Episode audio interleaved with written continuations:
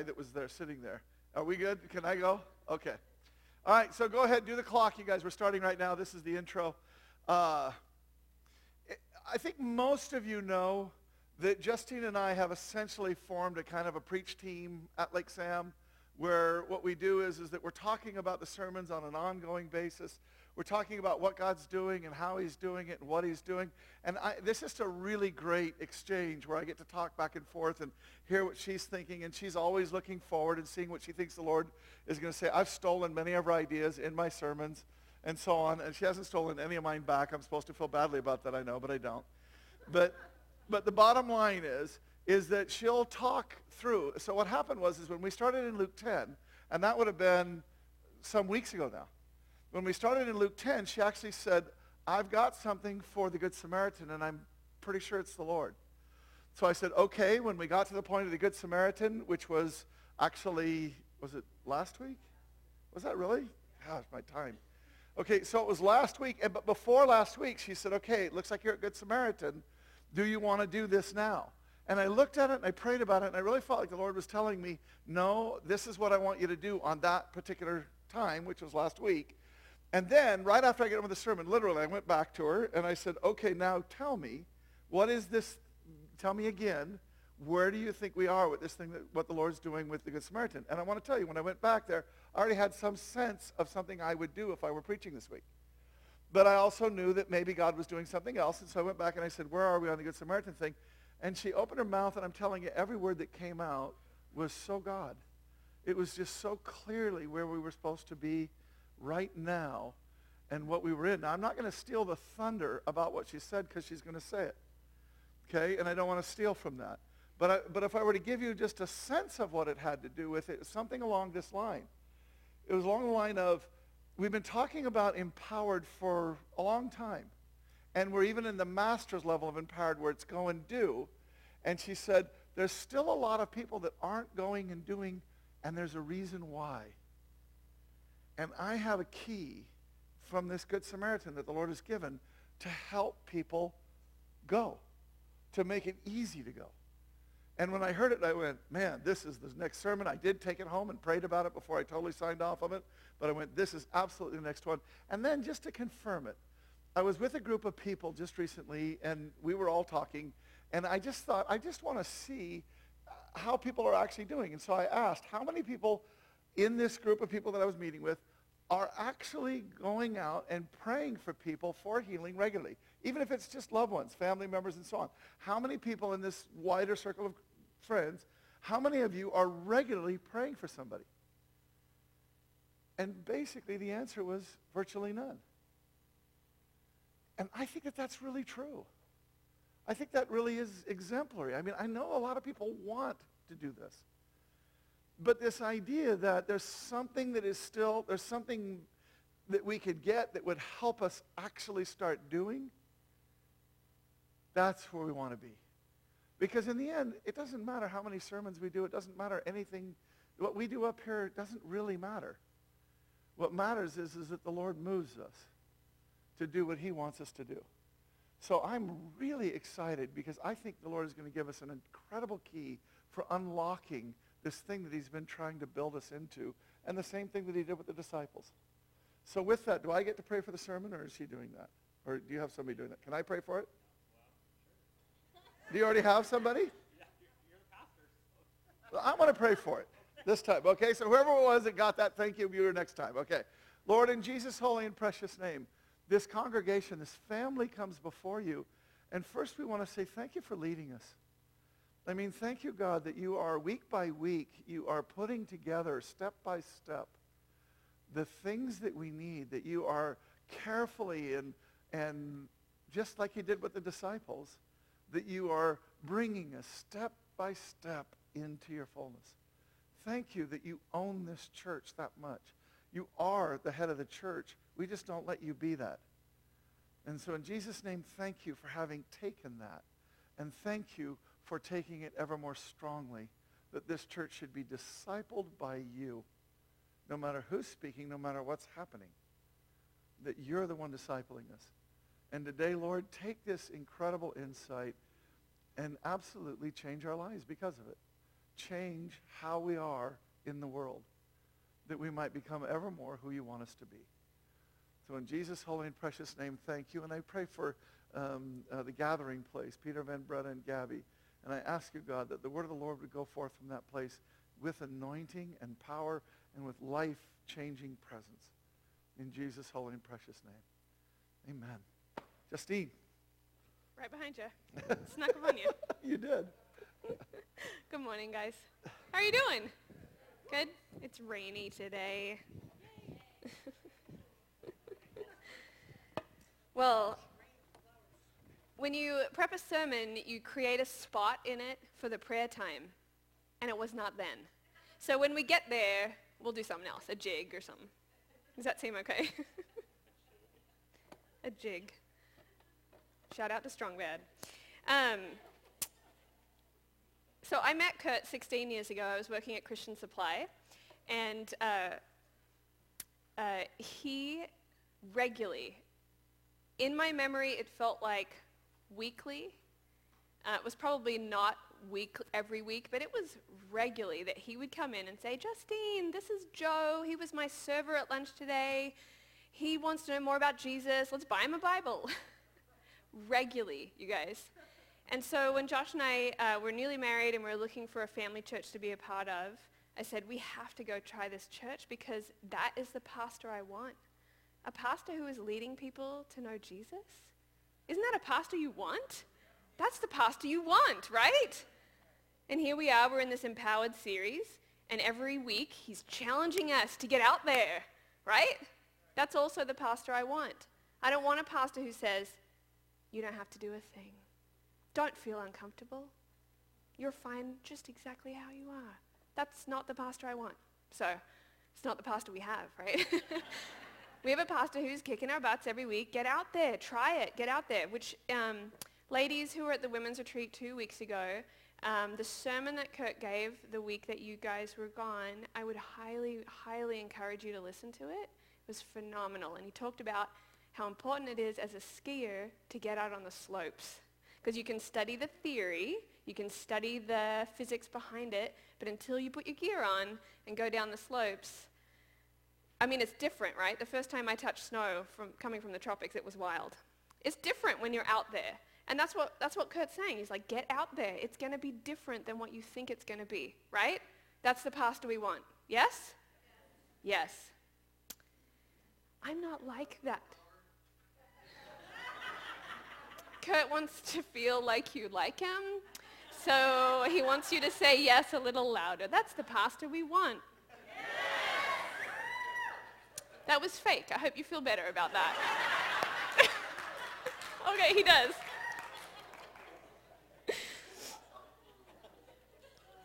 So what if you're not like Kurt? I mean, he's kind of a bold guy, really.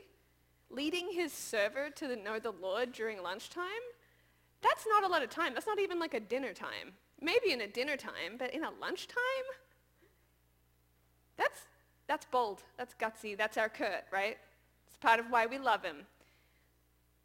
But what if you are not like that? How can you walk in empowerment if you are nothing like that? Do you feel that way at all? Great, that's nice that Kurt can go out and do that stuff. I'm just not like him. So uh, a few years ago, Josh and I were stuck behind a horrible car accident. Um, it was on Highway 26, is that what it is? Um, on the way to Astoria, where his family is. And it's um, a uh, double highway, is that what you call that? Two-lane highway? Thanks. Um, I never know how many lanes to count when you add up the size of a highway, but one and one. Okay. Um, and so when an accident happens, there's no way getting around it. Has anyone driven that road down to the Oregon coast? Okay, so you know you're weaving through all those little towns, right? And it's just notorious. And it was a, fa- a fatality, and it was multiple cars, and we were stuck there for about three hours, and we were not that far from it. Um, yeah, so we we're sitting there, windows down, like you do, right? Waiting for the accident to get cleared in the summertime. And I kept saying to Josh, should we go down there? Like, we're licensed pastors. We were, uh, we're licensed pastors, Josh and I, with Foursquare, and we were on staff here for many years.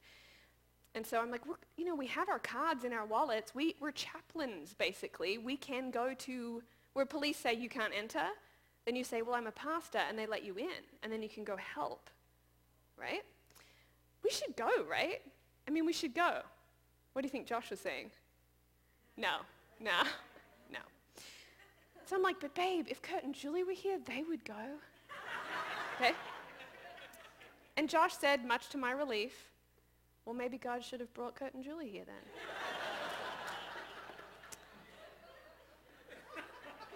and I was like, you are right. We should still go. But I am very happy to not have to go because I'm freaked out by that whole scenario.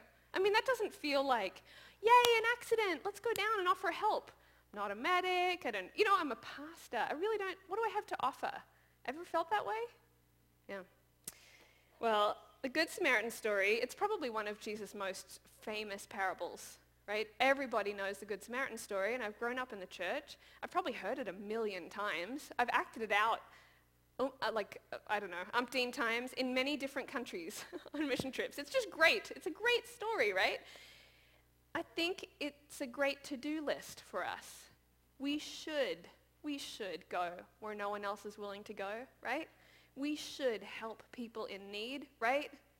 Right? We should use our time. We should use our resources. Shouldn't we? Shouldn't we? Like, shouldn't that be the hallmark of God's people? That we should do these things? Yeah. What if you stop and then you get fired for being late to your job? What if you're maxed out? What if you have so many children and you don't have a spare hand or a brain cell to help anybody? Like what if you don't have any money to help? What if you need help yourself? I think we have a lot of what ifs about, I love the Good Samaritan's to-do list. I'm like a huge supporter of it. I don't know how to get all that done. I, you know, I have other stuff to do that God's called me to. I'm a mother. I'm a friend. I'm trying to do all these other things too. Ever felt that way? So when I, uh, when I fought Kurt for this verse to do this passage, and he won last week, I was very disappointed. Um, I even said to him the morning of, you better do it justice, man. Just because I'd been thinking about it for a couple months. And the question we're going to talk about today is, are some people more suited to the empowerment of the Holy Spirit than others? Is it easier for Kurt to be empowered than the rest of us? Because it kind of seems like it is. If he's late to work and, te- and says that he stopped to do God's business, he won't get fired. That's nice for him, isn't it? What do we do about this? Is it just for the risk takers? Is it just for the confident, the resourceful? What are the rest of us supposed to do? Insert prayer here. jig. Do a jig. Something, because this is where you're meant to like get your brain to like, and now we start. It's, it's a thing. You probably don't feel it, but when Kurt finishes his intro, don't you feel like, okay, now we're moving into it? Okay, so summons that feeling. if you have your Bibles, uh, grab out Luke 10, because that's where we're sitting in Luke 10 today. We're in our Empowered series. We're going through Luke and Corinthians, and we're just looking at the life of Jesus and saying, he was empowered with the Holy Spirit. He is our role model, our leader, and our Lord. If Jesus was doing it, that's what we can look to for our example, right? And so here we are in Luke 10, and there's a different speed bump for me this time. I've heard this story, like I said, over and over and over. Anyone else? Over and over and over. This is probably the one story that every one of us could repeat easily if we had to, right? this time something different jumped out to me. So let's read together. I've uh, truncated it a little. So one day, an expert in religious law stood up to test Jesus by asking him this question Teacher, what should I do to inherit eternal life? Basically, what does it mean to be a Jesus follower? Tell me, tell me what this is. Teacher, what, what am I supposed to do to be one of God's children? Right? Great question. Even though he was being snarky, it's still a great question. Jesus replied, What does the law of Moses say? How do you read it? And the man answered, You must love the Lord your God with all your heart, all your soul, all your strength, and all your mind, and love your neighbor as yourself. Right, Jesus told him. Do this and you will live. The man wanted to justify his actions, so he asked Jesus, And who is my neighbor? And Jesus replied with a story. This story is not a to-do list. It is a response to a question. What does loving my neighbor look like? And Jesus said, okay, I'll give you an example. It's not our list of requirements. It's not a hoop list to jump through. Do you understand what I'm saying? The story of his actions is not how you are saved, right? The story is, okay, you want a more specific example of what it is to love? Then I'm going to lay it out for you. But this is not a list to do, because isn't it easy to reduce Christianity to a should-do list? This story and our faith is a love story. That's what this is. It's how to love. Or it's an example of one guy loving. Okay? Thank the Lord, he made us all differently. It's actually his good plan that we are different. He didn't want us all the same. That's his plan. We're not all meant to look the same. So in the same way, the specifics of how we outwalk our relationship with the Lord is unique. Yes? Yes. One thing we have in common, love. That's non-negotiable. Would you agree? Okay. So, uh, beginning of the story, love your neighbor as yourself, and love God, by the way.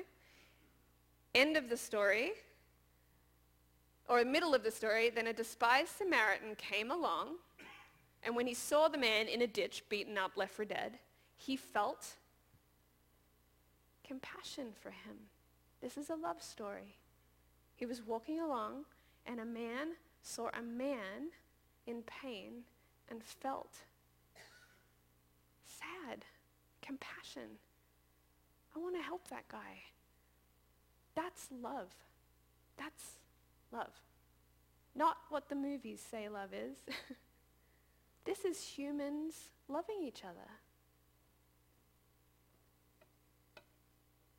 Right at the end of the story, Jesus says, so who do you think was the neighbor?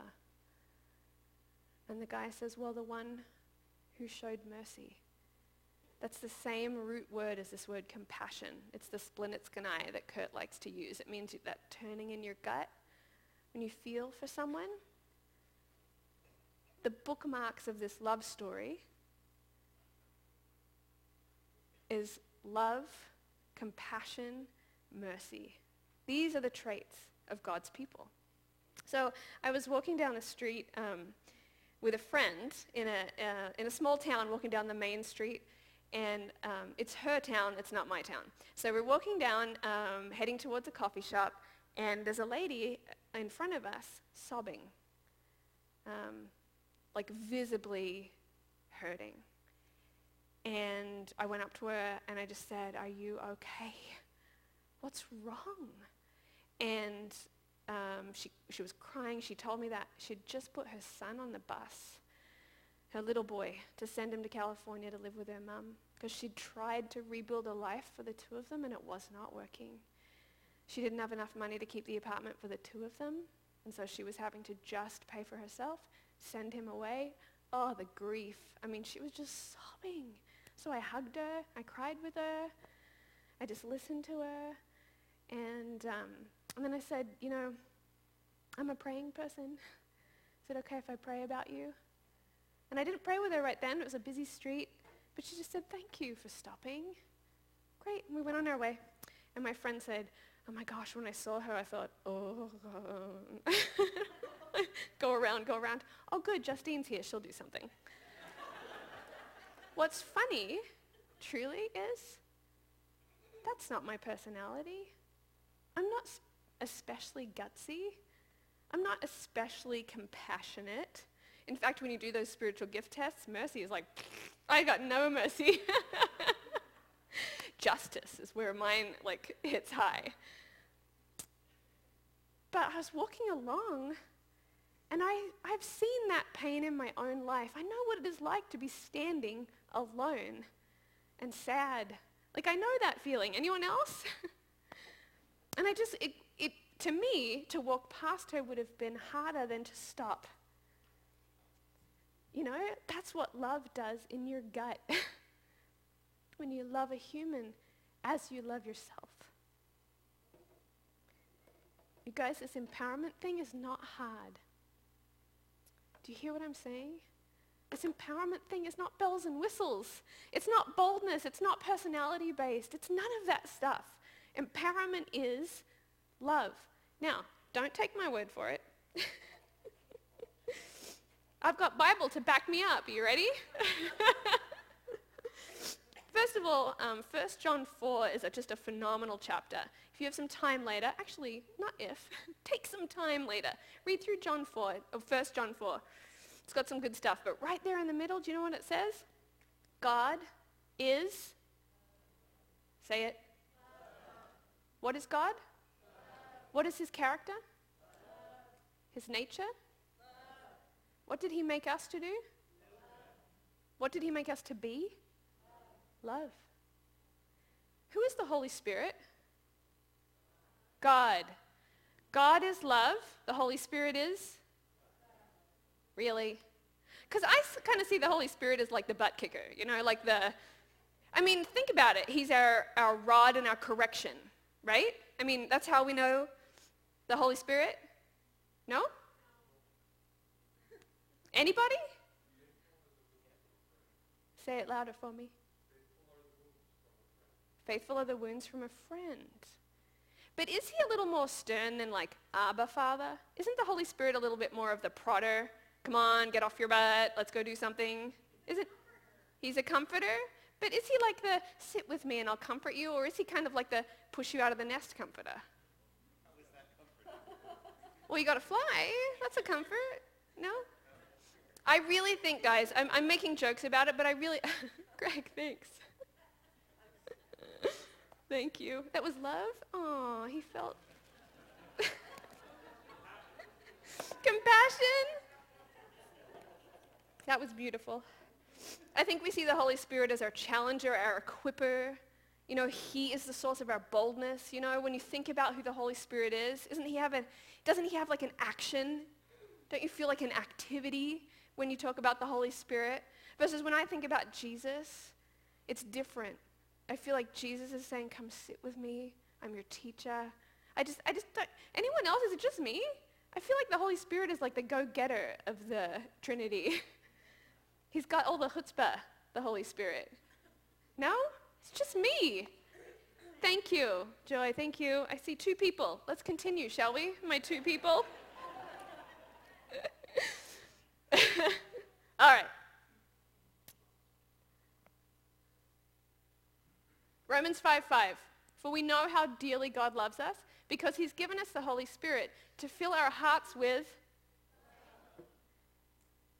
We are able to love because the Holy Spirit fills our hearts with God's love. So the Holy Spirit is our love source source. Not like sauce that you would put on a on a Dickie's lunch. Not like that. Nice plug. Um, okay. Romans 15:30. Dear brothers and sisters, I urge you. This is Paul asking for prayer. I urge you in the name of our Lord Jesus Christ to join in my struggle by praying to God for me. Do this because of your love for me given to you by the Holy Spirit. So if we're going to talk about what the foundation of empowerment is, it is boldness. Yes? It is personality. No, it's love. This is where it starts. So this is how um, the Samaritan story and our lives look like. We're going along. We're just doing our thing, right? Living the life that we have. And we see someone. And we feel for them. And then we do something to help them. That's it. I think sometimes we think that the Holy Spirit empowerment is going to be like you're walking along and then there's like a sign appears in the clouds and you're like, wow, I'm supposed to lay hands on them for healing. Be healed. And then we walk on and they're healed. Like I think we make it this mystical, weird Hollywood version. and all it is is you see somebody hurting and you're like, wow, I, I know God heals. Sometimes if not all the time. So I'm still going to pray. I can pray. They're hurting. I feel that pain. In fact, in empowerment, this love thing is a really big deal. We all know this passage. If I could speak all the languages of earth and of angels but didn't love others, I would only be a clanging cymbal, a rude noise that no one wants to be around. If I had the gift of prophecy and if I understood all of God's secret plans and possessed all knowledge, and if I had such faith that I could move mountains but didn't love others, I would be nothing. The message translation says, I would be a zero. I would be a nothing person. If I gave everything I have to the poor and even sacrificed my body to be burned like a martyr, I could boast about it except you'd be dead. But I could boast about it.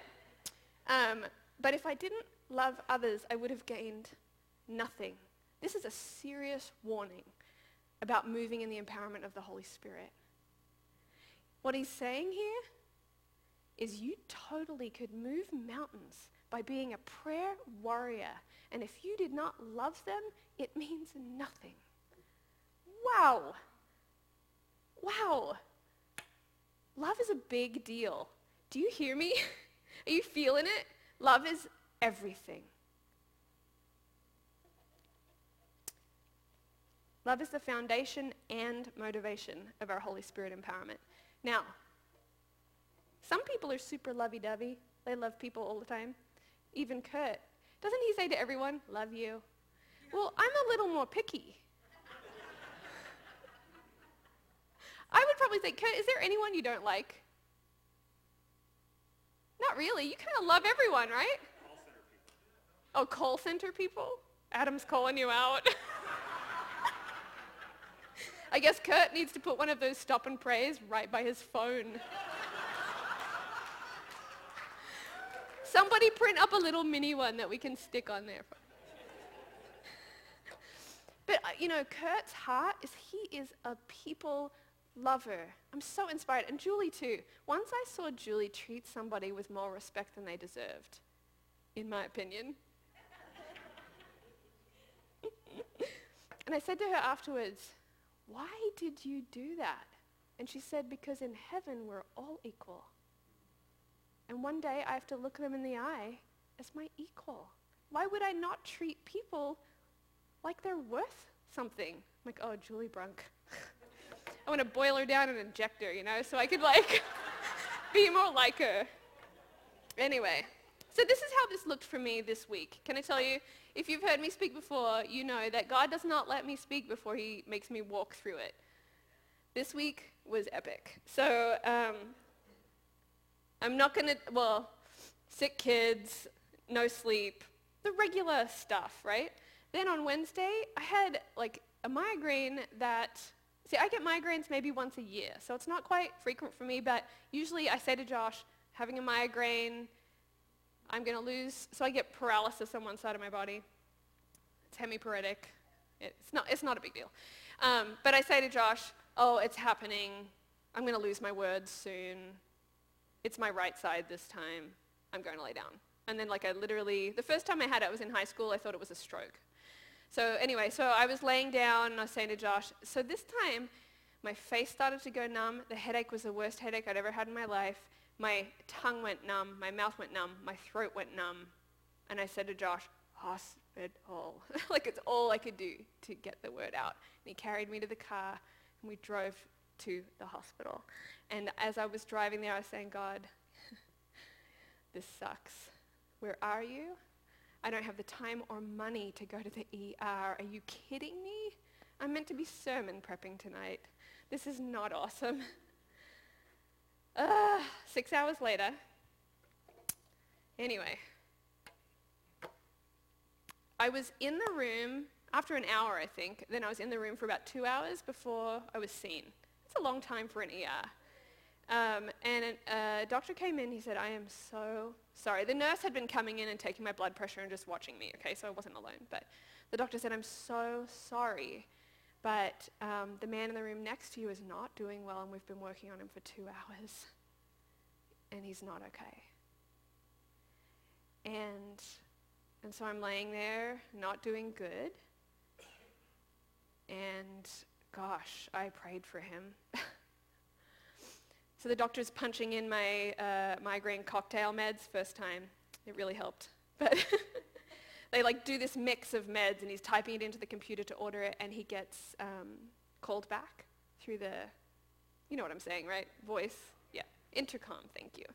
Um, and he's like, I've got to go. He's not, he's not okay. I got to go. And so the nurse starts injecting the cocktail and it's a big dose of Benadryl. Has anyone had one of these? it's funny that they call it a cocktail because it's not that fun. Um, and then so they're pushing this Benadryl through your IV, and it is like you're being put under. It was like this wave, and the nurse said, she'll probably sleep right now. But I was praying for that guy.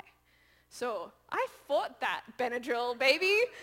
And I stayed awake because I was praying like, God, give him life, give him breath, like give him eternal life. Don't let him die till he knows you. And whoever's with him, give them hope. Hold them, God. Like I was praying this. Because if you've ever been laying in a hospital feeling like you don't know why, that you're having the headache of your life, because I thought it could be an aneurysm. it was epic. I was in so much pain. And I thought, I haven't written a goodbye letter to Zeke, my baby. I've written letters to my other kids. I know I'm weird. but I haven't written one to my baby, so I can't die tonight. God, don't let me die. But then this guy was actually dying. So I had all of my emotion, which is a lot when you have no sleep. Um, right, Michelle? Yeah. Um, and then we heard the crying start, the wailing. So then I prayed for them in my Benadryl state. and I just prayed for them because God is our comforter, you know? And God is our Savior. He doesn't want anyone to perish. Anyone. I was literally unable to walk into that room. I could not go. Do you understand me? I literally was plugged into an IV, sedated on a stretcher. I was unable to go and do anything.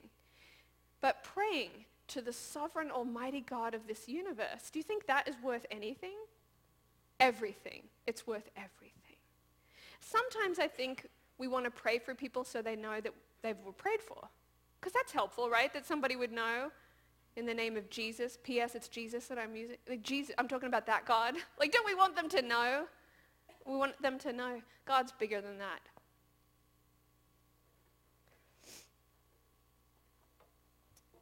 When I was laying on the stretcher, I thought of Kurt's words from two weeks ago, excuse me. when you come across a need, don't think, what can I do? Think, what can God do? It's a defining moment.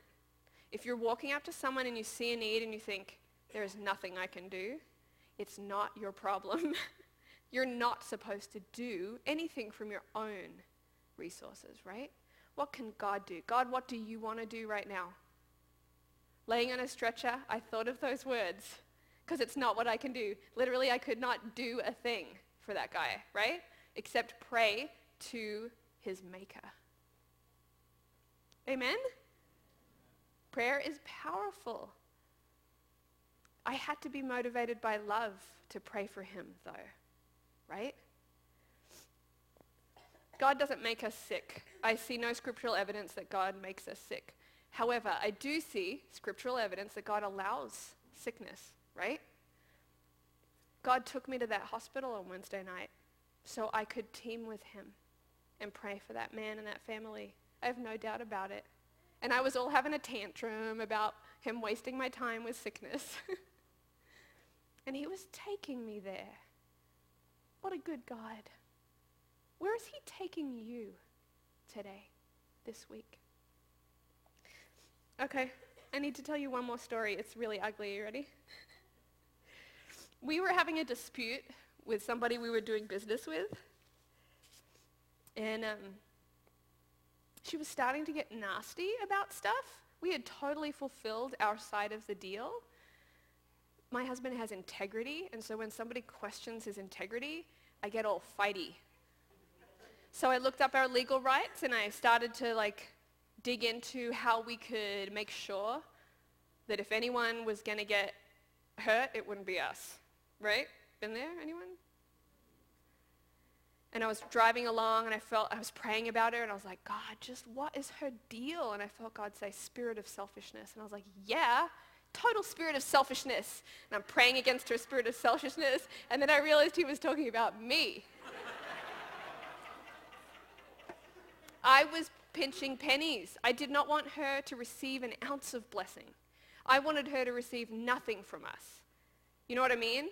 I didn't want her to benefit from us any longer. Gross, right? Spirit of selfishness. So, I'm praying about it, I'm praying about it, and then God reminds me, hello, you're prepping the Good Samaritan story about mercy. Have mercy instead, is what I felt him clearly say to me. Have mercy instead. So I called Josh and I said, whatever she's asking for, write her a check for it. Just do it. She's a person she has struggles, and I'm a person of mercy. That has to be. Now, when I told Kurt this story, he's like, but you have legal rights, which I do, which I do, right? And there are times when God asks you to take those up, yes? I'm not saying, this is not a blanket how to do life thing. I'm just telling you what God told me about my situation because I had a bad attitude and he was teaching me about mercy. Got it? Right. We haven't heard back from her yet. So I don't know how this story ends. But I am holding on to being a person of mercy and not rights in this scenario. I'm sure God will teach me something else next time. Guys, this is basically what it all comes down to. If you feel like you've been struggling with this empowerment series or the empowered thing at all, start here. Look at the humans around you and let your heart feel what they might be feeling. Start with your roommates. Start with your spouse, your parents, your children. Look into their lives and ask God to fill you with the Holy Spirit, to have his love, to know, to be moved by what they're going on. That will take the fight right out of you. Right? and you will be a vessel of God in your house. And it will change. Love changes things. God's love changes things. Yes? Your church family, would you look around today as we leave? Look. Would you be moved? And would you ask God, what can I do? Kurt was saying that, you know, he talked with people about they, they're not feeling like he could pray for people. Start there. God, I see a need and I care. And I don't know what to do, but you do. So I'm asking you. Um, this, you know, this guy that was dying, that died, I prayed for him to be saved. That's called intercession. It's when you pray for somebody because they're not praying. It's, it's a standing in the gap prayer. Do you know what I'm talking about? We get to do that. That there are examples in the Word of God. So we know we get to do that. You get to stand in the gap for people. Start there. Doesn't take time from your job. It doesn't take, right? It doesn't, and it can be, Lord, help them. Done. You can move on. P.S. I have not moved on. I'm still praying for that man's family. So don't expect when you have love in your heart that it's easy to put it down. But it's different when it's not a list of to-dos. Yes? It's different when you're motivated by that love and compassion. Kurt talked about in two weeks ago sermon, he talked about how Francis Chan had talked about, um, that was a lot talked about, talked about, talked about, uh, about Francis Chan saying, God, would you move today? Who was here? Francis Chan was praying, God, would you move today? Would you move today? And, and God says, I don't move for your enjoyment. I move when things are critical. This is what I know about the love that God will put in your heart. It will propel you and place you into critical situations. No amount of pre-planning or timing or boldness or personality or resources or anything like that will actually position you in those critical moments, right? Love does. His love is amazing that way. It will put you next to a lady crying on the street and it will be harder to walk past her than it is to walk to her. That's the miracle of God's love. Yeah? Does that give you hope? for being empowered. Your cubicle mate, your neighbor, do you know their names? People on your street. What, look around. Let's be like the Samaritan. Love. Yeah? Let's pray. Father, I do want to thank you for making us unique. God, you, you made us so diverse, and I know you're not asking us to all look the same, and that just gives me hope and joy, Lord. I just pray for every unique individual here. Holy Spirit, that you would fill our hearts, that we would know your love, God, that we would be people of love, compassion, mercy, that it would be our hallmark, Lord, that we wouldn't think, what can I do? But we would always think, God, what do you want to do? in people's lives, that we would just be moved by your love, the end. Lord, thank you. Amen. We're not done. We're going to have a discussion, and we're not going to go terribly long. I wanted to go really long on it. And it's not because of time, because I'm really debating whether or not to do a discussion or not. Uh, I'm afraid to leave this space and I, so I'm not quite sure what we're going to do right now, but I'm going to figure this out here in the next minute or so. But let me just say something. The reason why that story that she told resonated so much with me, and the reason why she doesn't usually mention me nearly as much in a sermon and stuff, and I say, go ahead and do it. And the reason why was because this is my story. I know you know me now. I'm 58 years old. The, the, the longest that anybody in this room has known me besides the Morrises is for 18 years. That's how long we've been here. I was still 40 when I came here. What you don't know, I've had people that have known me for a long time that were in this room, and I said, I'm not who I was, and they will say, that's exactly true. And when you talk about me being loving, I really, she says, is there anybody that you don't like? Is there anybody you don't like? I'm sorry, I really have to search hard to find somebody like that. I'm not saying there's not people that don't like me. You know what I mean? There's uh, that I can come up with a whole long list real quick. But that's not what this is for me. I, I don't, but here's the point. If you'd have known me when I was 20, nobody would have said he loves everybody. Nobody. They would have said he's, I don't know, let's not go into all the things that they would have said about me, okay? but they would not have said that. And I was not somebody who was going out and boldly trying to help people and trying to do that kind of stuff. What happened was is I got saved when I was 19 years old, and then it started a journey. And the more that I walked in that journey, the more he transformed me. And I mean transform. I mean, I was one thing, and he made me something totally different. I, I want to have been a person that grew up with Christ my whole life because it would have saved me, I think, a lot of ill, even though it doesn't save everybody that. But I have to say one thing that people that come later in their lives do know is the difference between who they were and who they are because of Christ. It could not be more radical. And that's what it is in me. And I have to say that the reason why I love people and I'm bold is really simple. As I went ahead and tried it a few times, as I did fall in love with people, God put love in my heart for people. And I was like, wow, I didn't like them before. And now I do like them. And I don't just like them, I love them. And they're going through something hard. And man, I just want to help them. And then I would just exactly what she was saying. It didn't start with me thinking that God did miracles. It started with me thinking somebody was hurting and I wanted to come alongside because of what the Holy Spirit was doing in me. And as I did that, then God would do stuff. And the more God did stuff, the more I really wanted to go help other people. And not because of the stuff, but because I knew that he would do something. And so if I saw somebody that was hurting, I would go help them. And then God would do something. And then, I, and then that made me want to do that more. And then I'd, I'd see somebody else. And pretty soon I started seeing everybody as, as, honestly, let's just be clear, everybody as a total mixture of this thing that God has made that is glorious and this thing that we are, which is abominable. And it makes me want to help everybody because we're all this, whether we see it or not.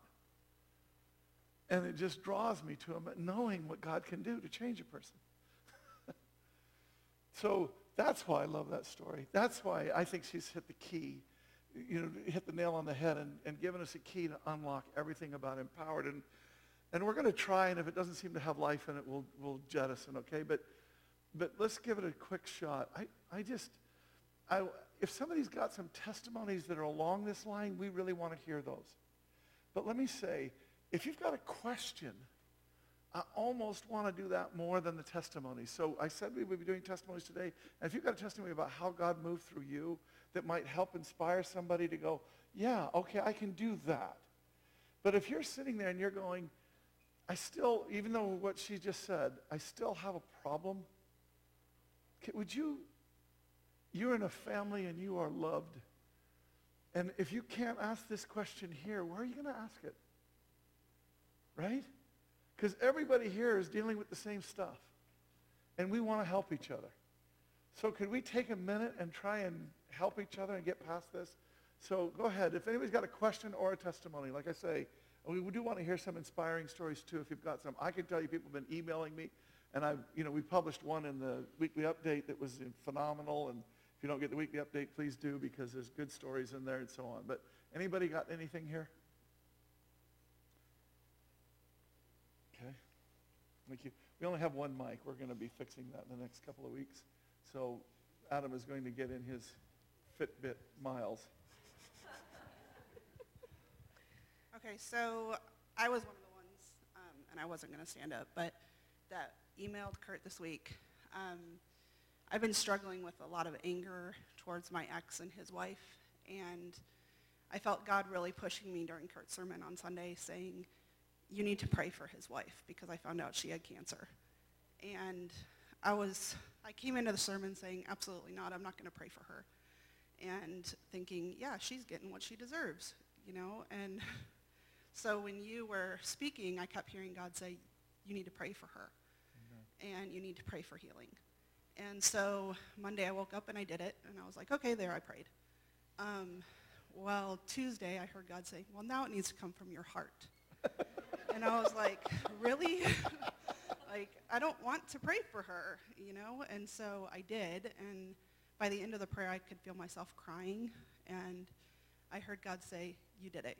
It was from your heart. And the next following day, I did it again, and it was a whole lot easier.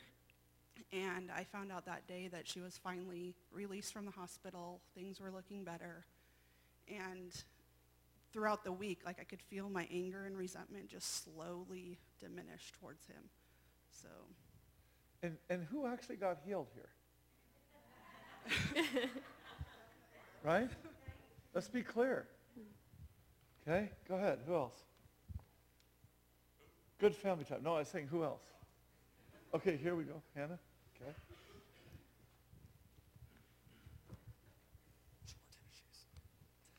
Be nice if some people fairly close to him raise your hands next. Hello, I'm Hannah, and um, in general, I believe that everyone has something good about them, and that if they're really grumpy or negative, there's something going on with them, right? And that, that kind of needs healing, or they need love, basically. But when I'm in the emotion of the situation or I'm being impacted, I have a tendency to sometimes forget that. So um, I go to this um, kind of quick serve restaurant once a week, and um, I go there because they have like 50 gluten-free options. And um, it's one of my favorite foods. It's like one of the only places I can get it. And the woman who owns it is also the person that works there full time. And she's just kind of mean and cold. And every time I go there, she says something negative to me. And I just really don't like her, right? And, um, but I go there because the food is so good. So um, one day I was leaving and I felt God say to me, and I, I was late for an appointment, um, and I really don't like being late. It really stresses me out. And I heard God say to me, go tell her how much you appreciate the gluten-free options that she has. And I was like, uh, okay, but I'm late, so I'm going to go. So I just kept walking, and I was like, oh, okay, I have to go do this. And I started walking back, and then I was like, but I'm so late, and I just feel so bad. And God's like, go tell her. And I'm, I'm literally crossing a street, going back and forth like I'm losing my mind. And then finally I was like, I just got to do this, right? Like I got to, I got to, I'm just going to do it because I'd felt, you know, I'd had words before and God always, obviously he's God, pulls through. And when I've given the words or I've done the things, it's always been awesome. So I was like, okay, I'm going to go do it. And so I went in and um, I pulled her to the side because I didn't want to be like announcing it to everyone. I didn't know how this was going to go because of how she is.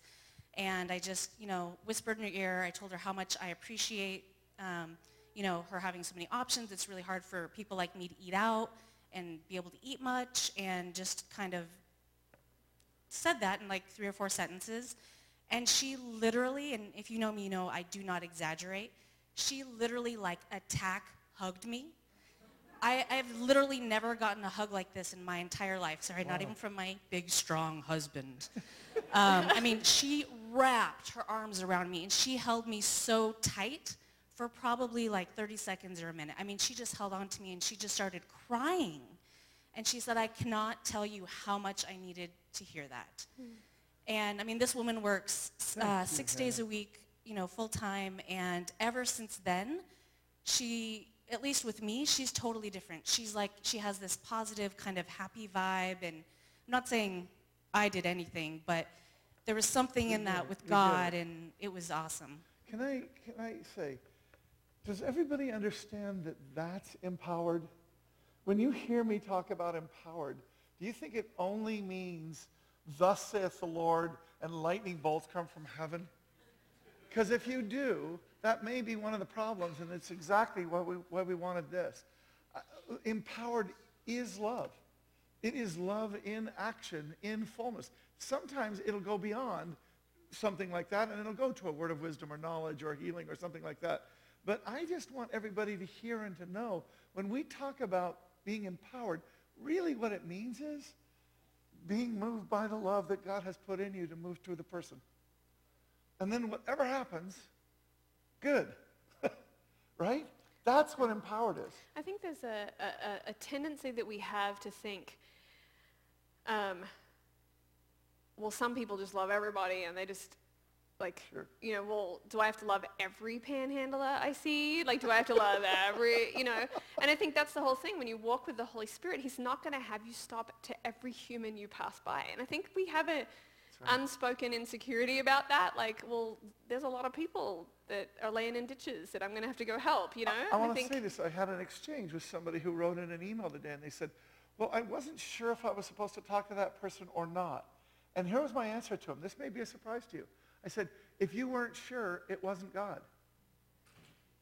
If you, you know, we all have this thing inside of us about we're supposed to help everybody. And this person was wrestling with the, this thing, and I said, here's the thing that I've learned in the years that I've been doing this. When God is moving me, I don't have any question about it. Now, I can't tell you in the beginning that that was true, but what I can tell you is there was a lot of me that just wanted to help. And then I learned over the years as I started moving the stuff that was actually God.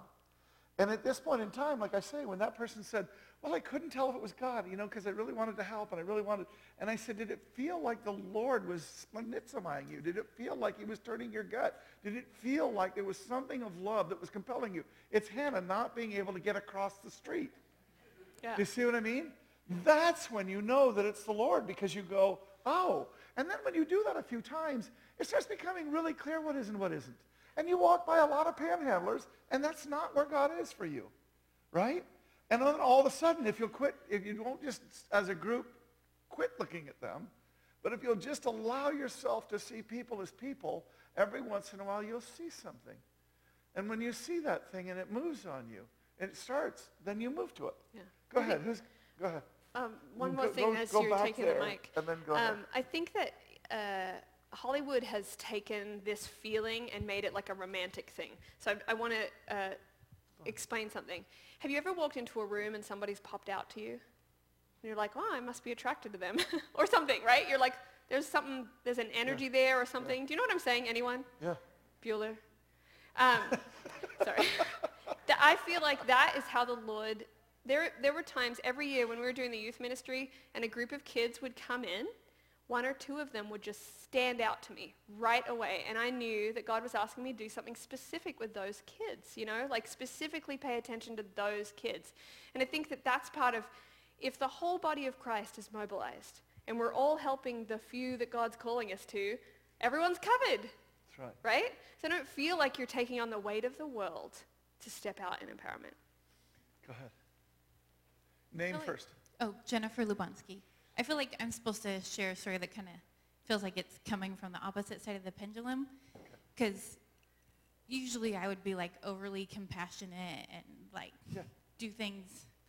And I feel like f- for me, empowerment looks a little bit more like setting a limit and then watching people go out of their freaking minds while I just stand there and go, oh, that's the limit. And, and I've experienced that more with Can you explain that? I didn't get that. So we have a six-year-old, right, that's joined our family. And love with him looks like sometimes um, an hour and a half, knockdown, drag out, where I go, that's the limit. And he's bouncing off the walls and throwing a fit. And I, you know, there's no spanking allowed, there's nothing like that. And I just have to keep saying, that's the limit. I love you, that's the limit. I love you, that's the limit. Until he really gets it and something mm. shifts.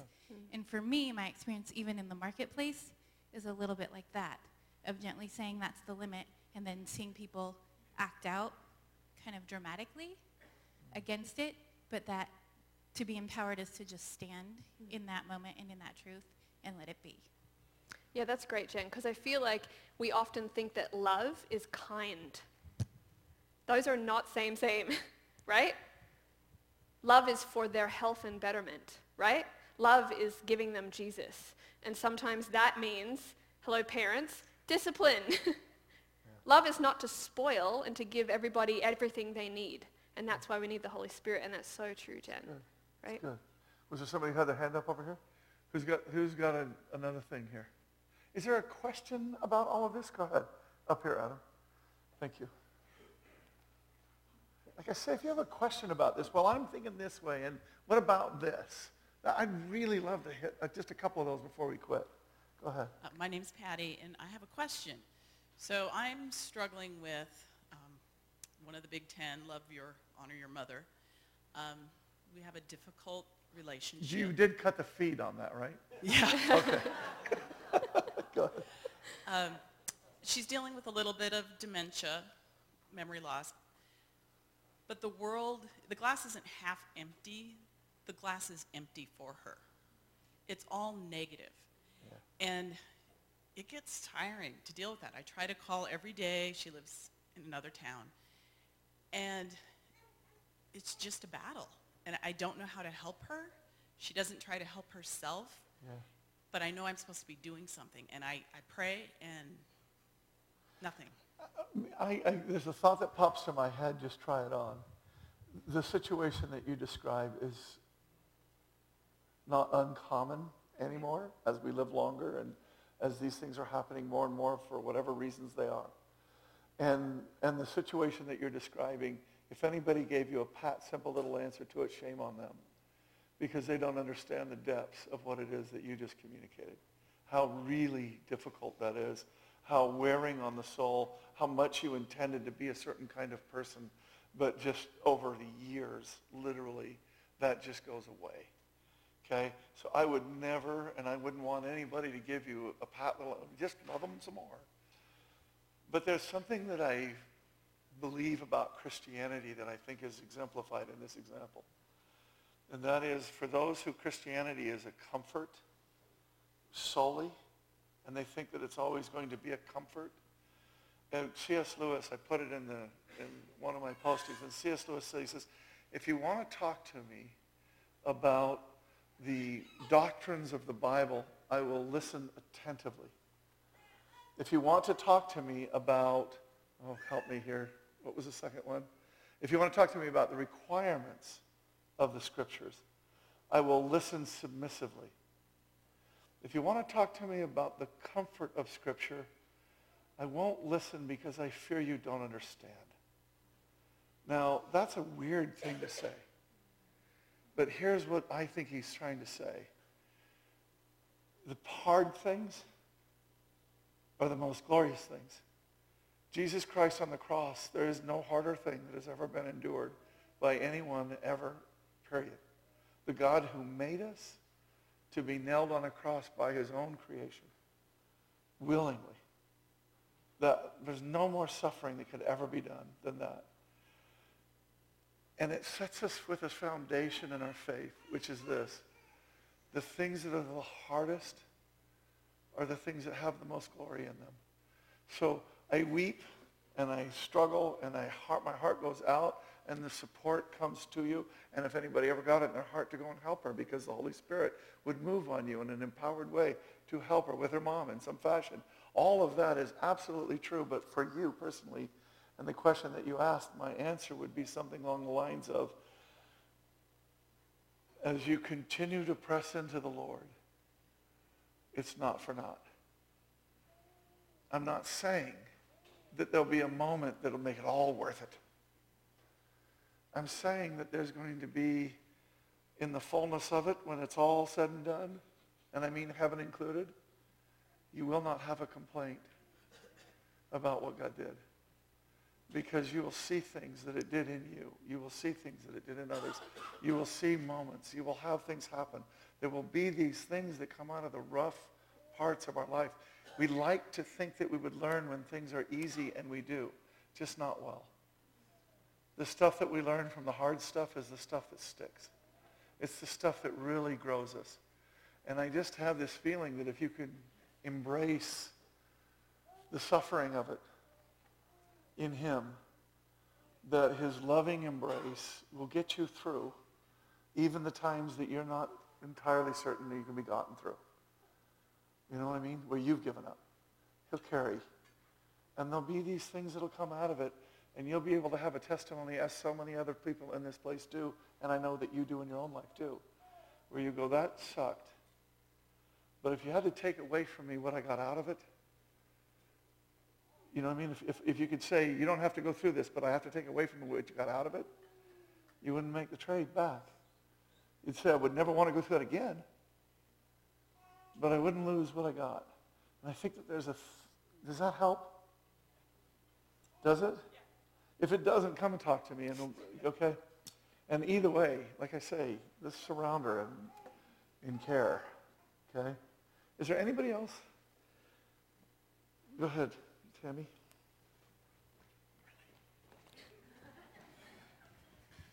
And we're, we're about to close it down, so let's give it if there's one or two that really have to be done, great. If not, we're getting there. Go ahead.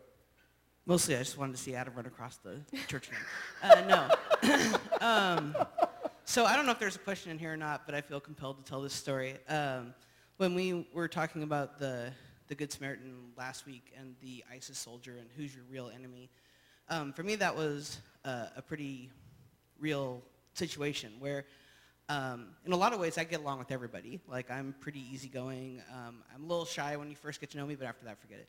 But, um, but I, I just, you know, I never really get upset with people, even if they've hurt me or different things, for whatever reason. Most people. But when I was uh, younger, um, uh, there was one person in my life who basically terrorized me.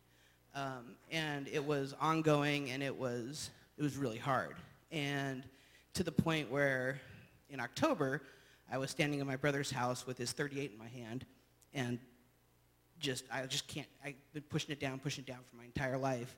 Um, he was in Europe, so he wasn't there. But anyway, um, thankfully God sent a couple people who uh, were concerned about me and called me until I finally answered my phone.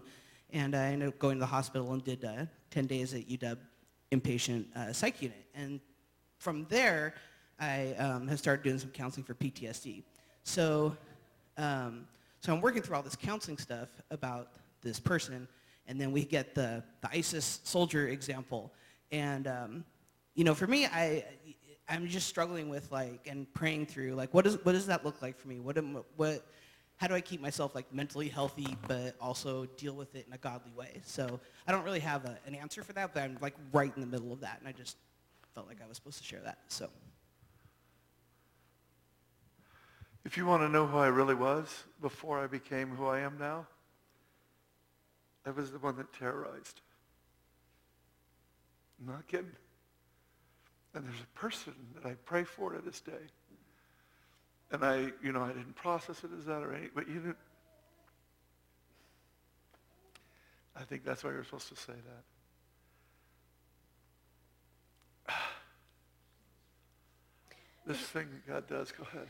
I just think, I think she brings up a great point because especially in this day and age where we're talking about um, people who are like um, victimizing people, right? So like horrific, abusive people. Is the gospel that we should go and live with those people? I do not believe that is true. And we have some certified counselors in our congregation that we can refer to for help for that. Amen. Um, and I think this is why we need the Holy Spirit because there's not one answer, right? And God leads you.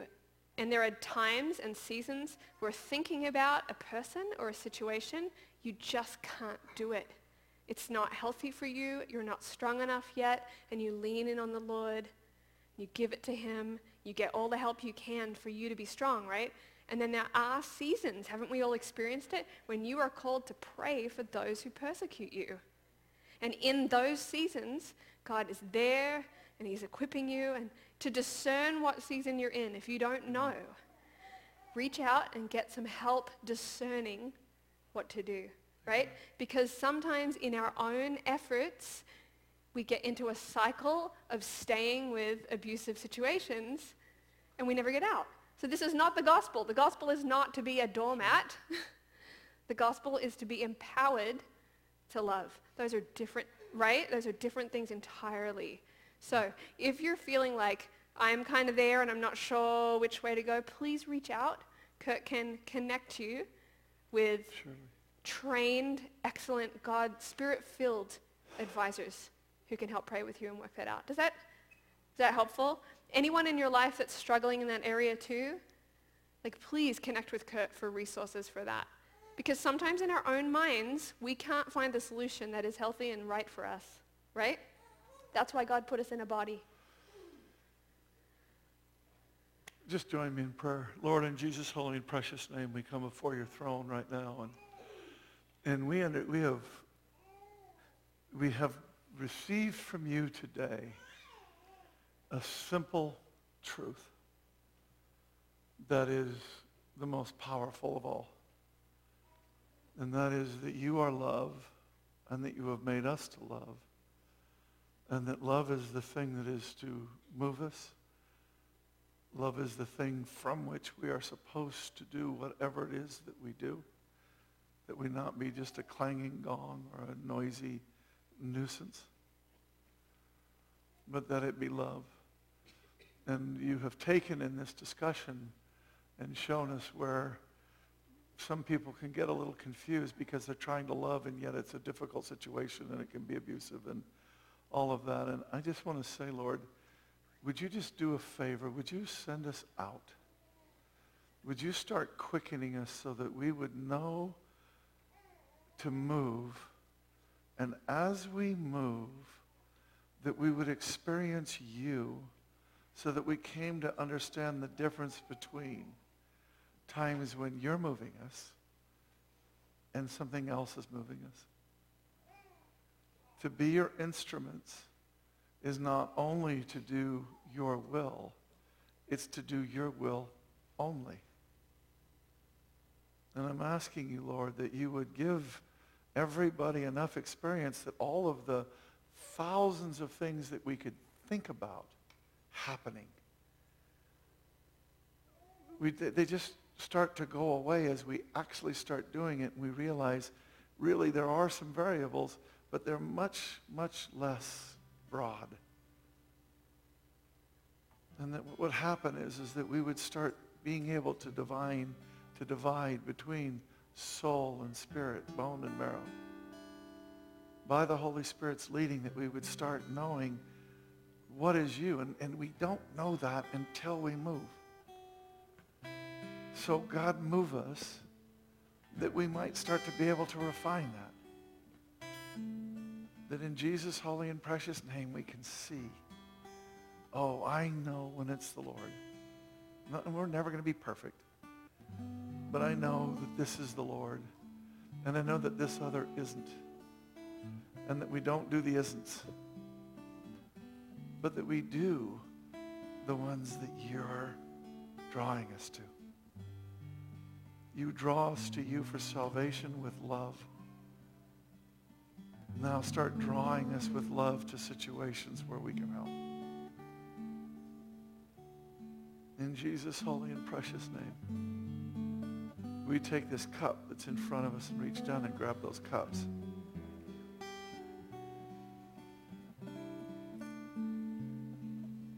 What a great time if you don't know the Lord. What a great time to say yes and amen to him. I mean, right now, this moment, I don't mean this service, I mean this very minute.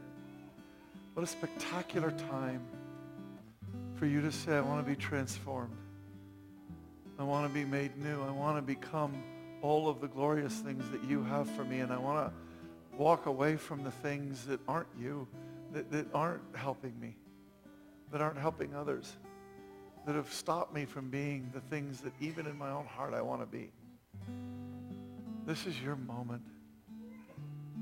Along with everybody else here, all of us, those who don't know the Lord and those who do, those who do already know how much that we've mucked up our lives but we know how many times that we've done things that weren't what you intended and weren't what you wanted and weren't what you led. And we didn't even know you, and we still knew it wasn't it. But in Jesus' holy and precious name, God, we take our fingers and we put it in here and we break this and we say that by not becoming the fullness of who you want us to be, not as a, not as a weight, but by not letting love lead, We've actually broken not just ourselves, but the world. That's not to put a weight on us. It's to acknowledge that you have ordained this world for one to reach out to another in love, to be the neighbor, to be the good Samaritan. And that that heals the world. So in Jesus' holy and precious name, this congregation embraces your loving call your gentle call to simply let us be moved. And in so doing, to bring healing not just to others, but to ourselves. So lift this cup together, would you? And as you take it, just say, God, make us whole. Thank you, Lord.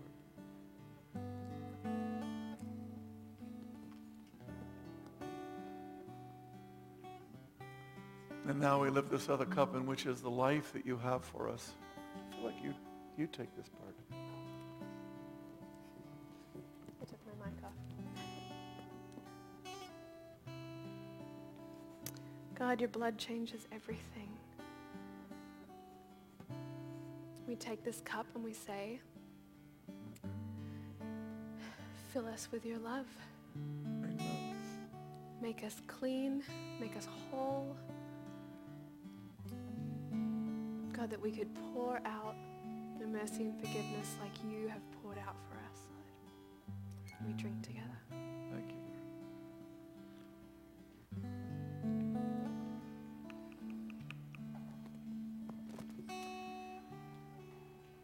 One of the reasons I wanted to do the discussion a little bit is I wanted you to see me and Justine up here because I think that there's even more that the Lord's going to be doing with us as a church in terms of not just bringing people up from the pulpit, but putting all kinds of things together. Because this family is a family and that every one of you has an absolutely critical part of what God is trying to do here. And I just want us to be breaking through all of the normal patterns that we might start getting to this thing that God can move through every one of us in the way that he wants. We're going to take an offering now. Lord, in Jesus' holy and precious name, this congregation agrees that we want to become your body holy.